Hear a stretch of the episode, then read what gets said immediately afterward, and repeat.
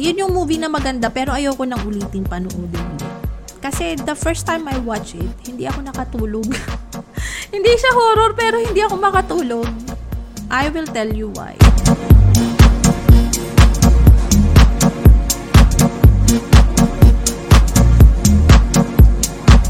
Hello everyone, this is Katie, your podcast host. This will be the special segment on Bookworm Tita's special snippet for this week. Today we will talk about movies that are disturbing but they are not on the horror genre. When you're a writer, you have to explore on the other side. We will start with movies. Doon muna tayo sa Pilipino. Kasi, ang dami-daming English dyan. But, you know, Filipino movies are something na they are really underrated. So, today, this episode is to honor our Filipino filmmakers, screenwriters, and all that. Let's start with, ano ang pinaka-disturbing movies sa'yo? Just to let you know, hindi ito chronological arrangement. Hindi siya sunod-sunod na kagaya ng top 10 na 10 na from 10 to number 1. Hindi siya ganun. So, start with one of the movies na I would find it disturbing is Controversial.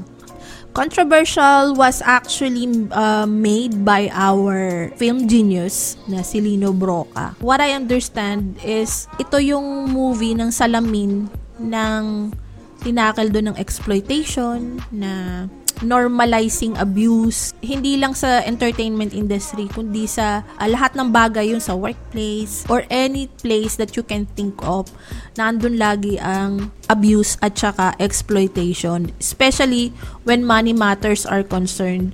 Okay, to start with, the movie was released year 1981. Uh, the movie was about this talent manager. She was portrayed by Charo Santos. Yeah, she's a great actress. Kasi sa kauna-anuhan, umalis yung kanyang talent, yung prize talent niya, na kaya siya umalis, it's because she got pregnant nag-asawa siya. Tapos, parang nabitin lahat ng project niya do sa talent na yon, natengga lahat yung supposed to be project niya. What she did is, nag-scout siya ng bagong mukha na gagawin niya sanang talent. Una niyang tum- tinambayan is Makati Avenue. I don't remember if if it was Philip Salvador. That was her live-in partner dun sa moving yun na si Philip Salvador ay isang character actor siya. Star din siya na binibuild up pero hindi siya ganun ka marketable na talent. So, parang naging partners na lang silang together. This dude, si Philip Salvador, ang kasama niya doon sa kotse. Sabi, anong ginagawa natin dito? Tahanap ng talent. Ay, si, maraming magaganda dyan ah. Oo nga, maraming magaganda. Pero, sa show business kasi kailangan yung pasok mo is medyo boom, medyo uh, medyo yung entrada mo is medyo maingay or medyo kumbaga sa isang article is may clickbait ka. Sabi, nakikita mo yung mga empleyadang yan. Ang gaganda nila, 'di ba? Hindi mo ba alam na my passion is to make movies and I'm making movies for them. Kasi hindi lahat sila ay masaya sa kanilang buhay na yung iba sa kanila dyan, breadwinner sa family. Yung iba dyan is hindi masaya sa boyfriend o sa asawa. Hindi rin masaya sa trabaho nila. Kaya, katulad ko, ang nagpro-provide sa kanila ng escape o pagtakas sa reality. Ang mundo ay kailangan ng katulad ko. Parang yun yung thought ng conversation nila ha. It's not the exact conversation itself. Pero yun yung thought ng conversation na yun. So, what she did is, umalis na tayo dito. Marami nga ditong magandang faces. But, hindi sila magiging maingay. Let's make a noise, sabi ni Charo doon. Tapos, nagpunta sila sa squatters area. Meron dong isang dalaga. She's 16, I guess. That was a character of Gina Alahar. Naglalabas siya sa poso. Tapos, yun, siya siya ang magiging ano natin, star natin. She's a complete package. She uh, she's a Cinderella. She's beautiful, galing sa slums, inuutusan ng pamilya. 'Di ba 'yun naman ang gusto ng mga Pinoy? Uh, so it's you know you know already what's going on na parang it's disturbing na hindi porke may pangangailangan yung tao, may karapatan ka na exploit yung pagkatao niya. Kasi sa ganong kalakaran, parang you are uh, you are looking at people as your subject. Hindi na sila taong may pakiramdam, may buhay.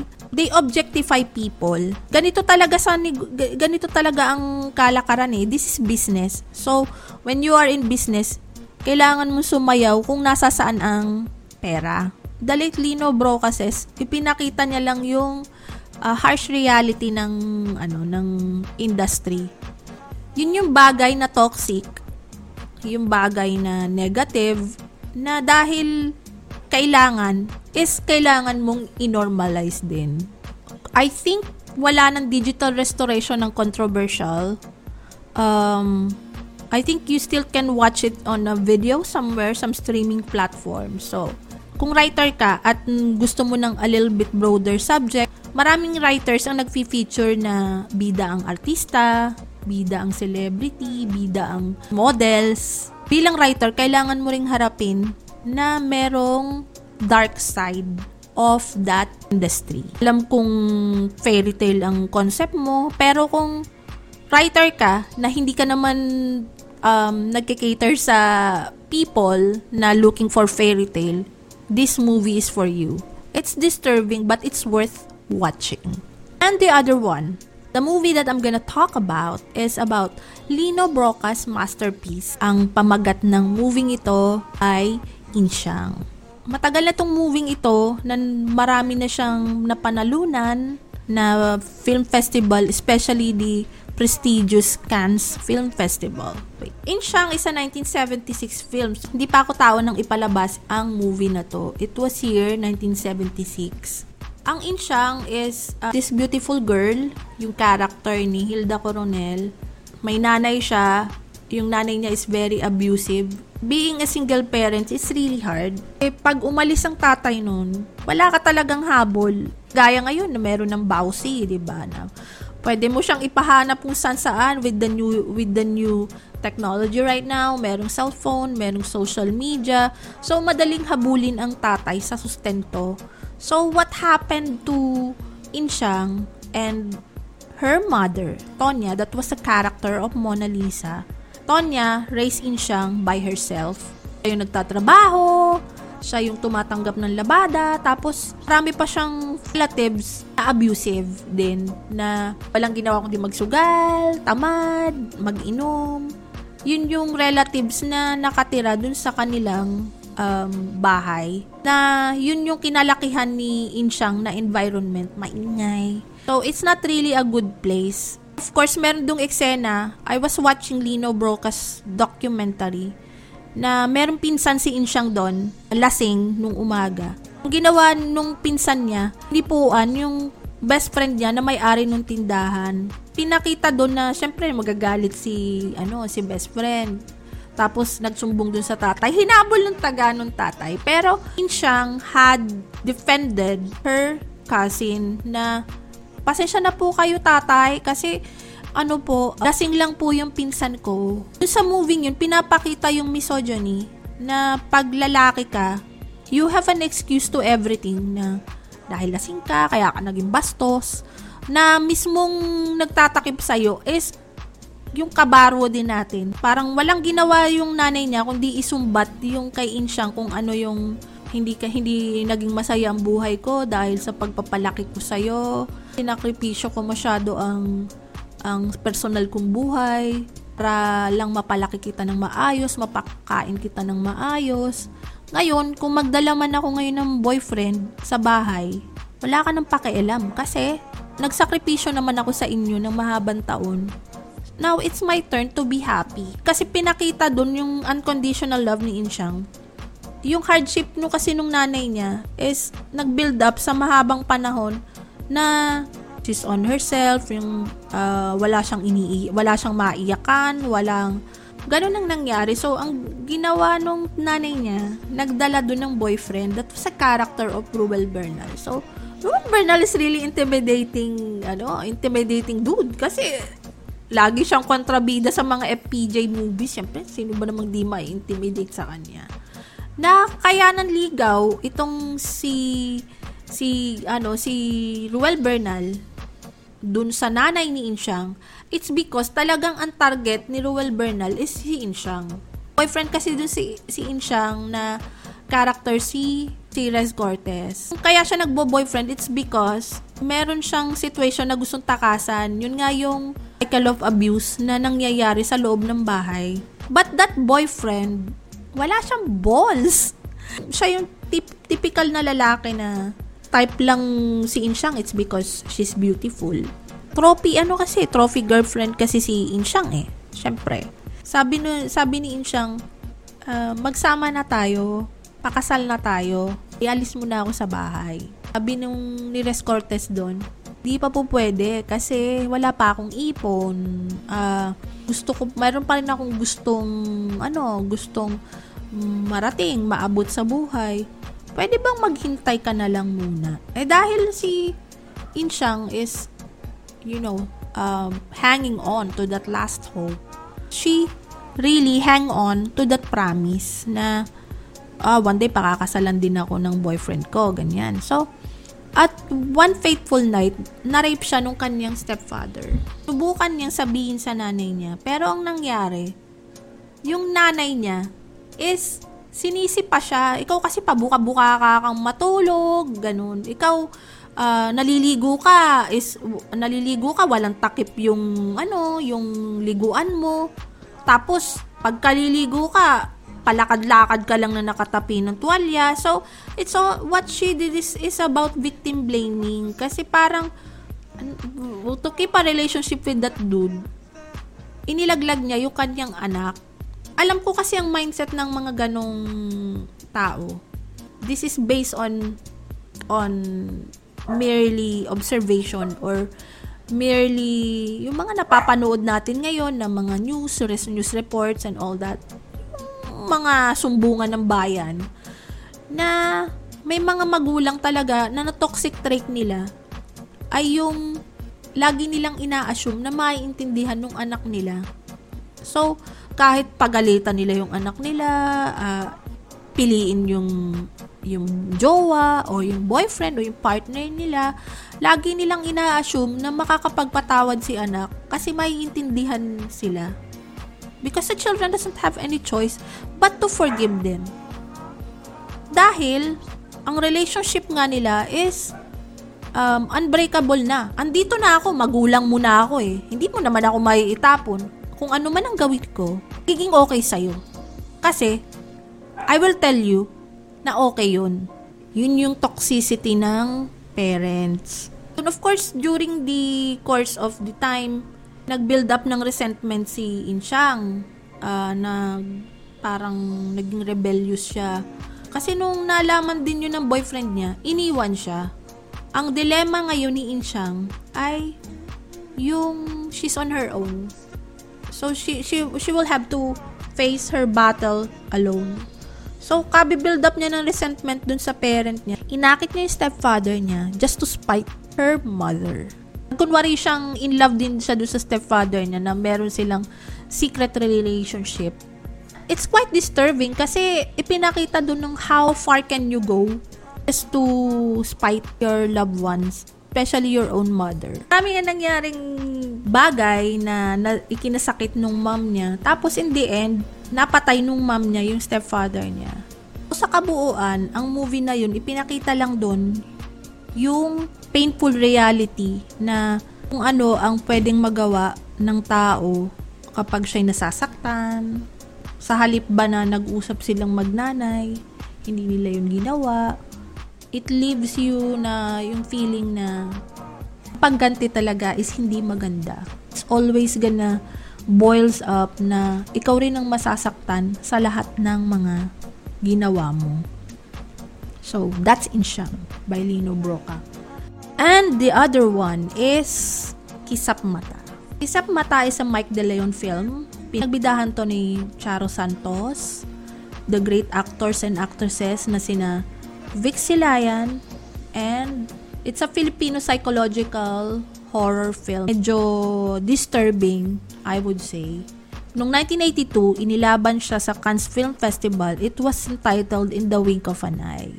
It won 10 major awards including Best Picture. The plot was actually inspired by crime reportage. It's called The House on the Zapote Street written by Nick Joaquin. Sinulat niya yun, hindi under Nick Joaquin, isinulat niya yun as Quijano, Manila.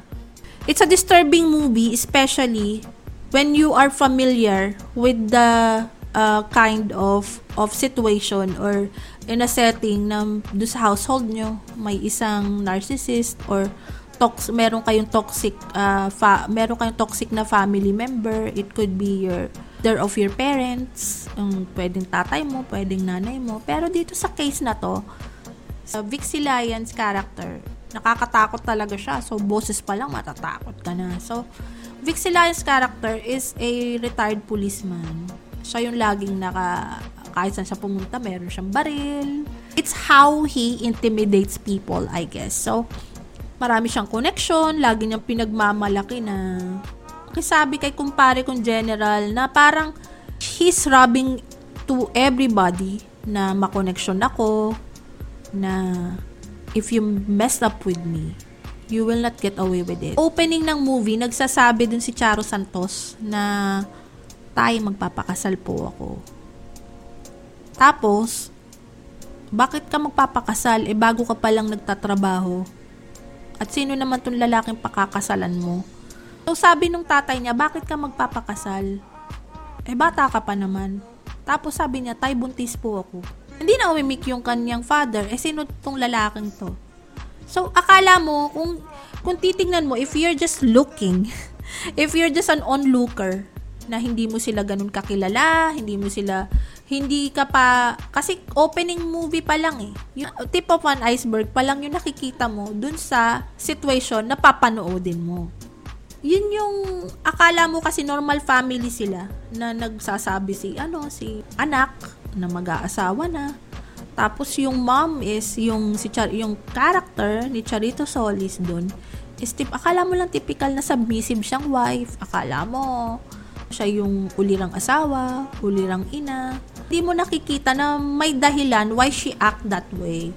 As you dig deeper to the story, para siyang onions na may iba-ibang layers. Ganun. Unti-unti mo silang naiintindihan na, ah, nothing about this family is normal at all. Parang, parang ganun. Happen is, yung dinala ni Charo Santos, yung kanyang asawa, that is a character of Jay Ilagan. Jay Ilagan is typical lalaki, typical Pilipinong lalaki na dapat sumusunod sa magulang. Yayaya niyang bumukod si, ano, si Charo, pero aayaw nung tatay, sabi niya. Kasi kailangan pa ako ni na nanay dito.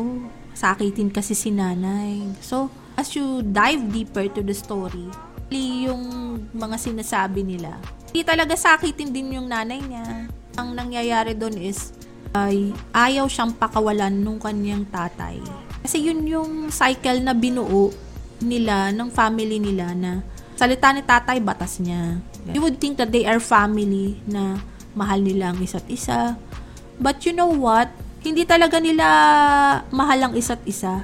Ang nagbibigkis sa kanila ay yung takot dun sa ama nangyari, whenever she tried to get away with the situation, may mga nangyayaring takutan, blackmail, to the point na even yung asawang dinala ni Charo doon, already losing his mind. So, to dig deeper to the story, this is actually a spoiler sa mga hindi pa nakakapanood. Si Charo doon, napilitan lang siyang mag-asawa dahil nga 'di ba buntis siya. Pero yung pinakasalan niya, hindi yun yung ama nung kanyang uh, pinagbubuntis. Ang nakabuntis talaga sa kanya ay yung father niya. That dude has a lot of mental health issues. Super. Kasi, hindi lang siya obsessed, siya ay manipulative to the point na yung yung asawa nung anak niya na mamanipulate niya. Hindi lang yung asawa na si Jay Ilagan, kundi yung magulang ni Jay Ilagan na mamanipulate nung tatay ni Charo. So, kaya yung nanay niya doon, si Charito Soli, sabi niya, Nay, umalis na tayo dito. Sinasaktan kayo, tinatakot, at tinaabuso ng itay. Climax ng movie is, ito yung chance na kaalis tayo sa sitwasyon na to. Yung confrontation scene. Alam mo, yung gulat ni Jay, ni Jay Ilagan doon, yung parang, yung reaction niya na nasisiraan na ba ang ulo tong bianan ko na to the point na ganun siya ka-obsess sa anak niya na feeling niya, anak niya yung anak namin. O, o di kaya nagulat siya na kaya ka lang pala nagpakasal sa akin. It's because pregnant ka na. Na you are uh, enduring this abuse for so long. So, hindi ko maintindihan yung expression doon. That's really very, very epic yung eksena na yon. Tapos, of course, end, it's tragic.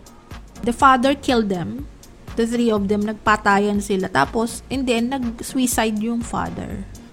It's disturbing to me. Yun ang chance mong makaalis tapos ganun pa yung end. It's really tragic. So, it's one of the Filipino disturbing movies that I've, I've watched so far ang pinakahuli nating tatalakayin na disturbing na movie na hindi horror ha is yung kinatay ni Coco Martin. Yun yung movie na maganda pero ayoko nang ulitin panoodin ulit. Kasi the first time I watch it, hindi ako nakatulog. hindi siya horror pero hindi ako makatulog. I will tell you why. Kinatay is about this criminology student. Teacher niya doon si Jan Regala, sabi niya, meron tayong mission, sumama ka. Part ito ng iyong curriculum. Pag sumama ka sa amin dito sa mission na ito, exempted ka na sa exam, tapos bibigyan pa kita ng allowance. Okay ba yun sa'yo? Siyempre, when you're a criminology student, enthusiast ka, sabi, uy, ano eh, pera eh, kailangan ko rin ng pera kasi may asawa akong umaasa sa akin. May anak akong nagagatas. So, when you when someone offers you like that akala mo your it's like expectation versus reality expectations mo is just a simple drug uh, entrapment lang na nakikita natin sa mga oplan tokhang ganon yun yung nakita ko na yun yung expectations niya tapos nagdaan sila sa club, um, meron dong club hostess. Hey, di mo ba alam, nag-graduate ng anak ko. Makakapagpag-graduate na ako ng ng anak, tapos aalisan ko na tong trabahong to. Ganun siya ka-enthusiast na nanay. So, nung paalis siya sa trabaho, naghihintay siya, nakasakay din si uh, Coco Martin kasama ng team. Akala niya kasi, tinuhulihin lang, tapos dadalhin sa presinto. Ang nangyari, it's not a usual hulihan. It's an underground operation na hindi alam nung presinto. Ang galing doon ni Coco Martin eh. Alam mo facial expression niya na parang what's next? Parang anong kasunod? Hindi siya makapagtanong na bakit hindi tayo dumiretso sa presinto para i-drop off natin tong huli natin. Parang ganun yung facial expression niya pero hindi siya makapagtanong. It's because mga ano niya yun eh, mga sir niya yun eh.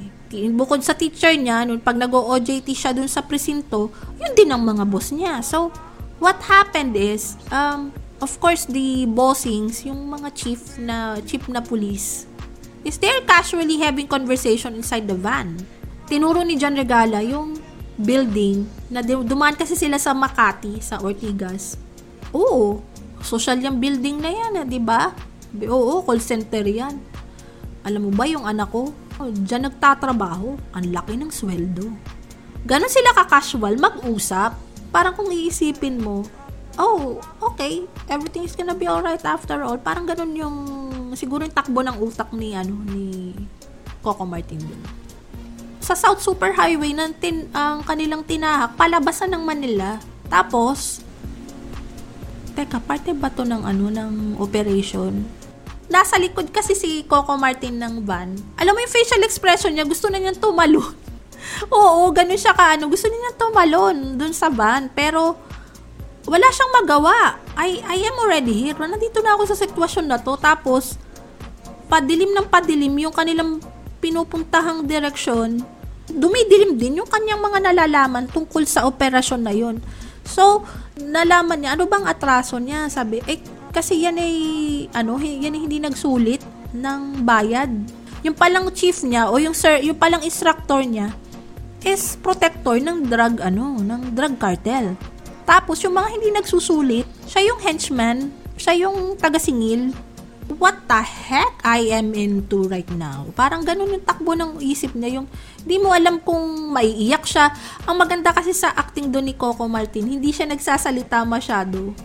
It's it's really graphic. It's really a graphic movie. Kung ano nung ginawa nung team na parang hindi siya hindi na taong tingin ni parang isa na siyang object After that, after what they did to her, after they are done, after they are finished, kanyang mga body parts is iniscatter sa kung saan sa ang probinsya. So, it's really sad para kasing hindi, hindi mo alam kung mag-iiyak ka, hindi mo alam kung tataka sa sitwasyon. Tapos, kinabukasan, everything was normal, everything was so casual kasi umaga na. Biruin mo ang haba-haba ng gabi. Sinimulan nila ng mga bago mag 8 o'clock. Tapos, bago sumikat ang araw, natapos ang lahat ng yun. Tapos, casual lang na kumain sa isang gotohan o sa isang lugawan yung, yung team niya. Galing mo ah. Very promising ka bata. Malayo ang mararating mo. Ito ang pera. Tinanggap niya. Tapos, parang lutang siya. Parang zombified pa rin ang pakiramdam niya hanggang makauwi siya. Tapos, humalik sa kanya yung asawa niya. Nakatingin siya doon sa asawa niya. Parang, ikikwento ko ba sa kanya ang pinagdaanan ko bago ito? Tapos hindi, sabi wag na lang. Marami pang ganitong pagdadaanan ang isang katulad ko. Kinatay was directed by Brillante Mendoza. It was year 2009. Hindi ko na siya pinanood uli. Ganun siya ka-disturbing. It's because everything was so graphic. Everything was so yung mga uh, conversations nila, parang everything was so casual na ganun lang sa inyo ang buhay ng tao. Ang buhay ng tao is parang pumatay ka lang ng manok. Ganun. Ganun siya ka-disturbing.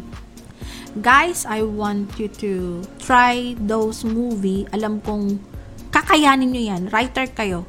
The point of this is I want you guys to explore your limits. Kasi kung gusto nyo maging magaling na writer, dapat you have to test your tolerance sa iba-ibang bagay. That's all for now. And our part 2 for this movie recap English naman ang ano natin, ang pupuntahan natin, yung mga English movies na disturbing. Okay? So, stay tuned guys. So, for now, thank you for watching and please, please, uh, don't forget to follow us on Spotify. Don't forget to subscribe us on our YouTube channel. And, of course, please follow our social media pages. Thank you guys and I hope you have a great day. Thank.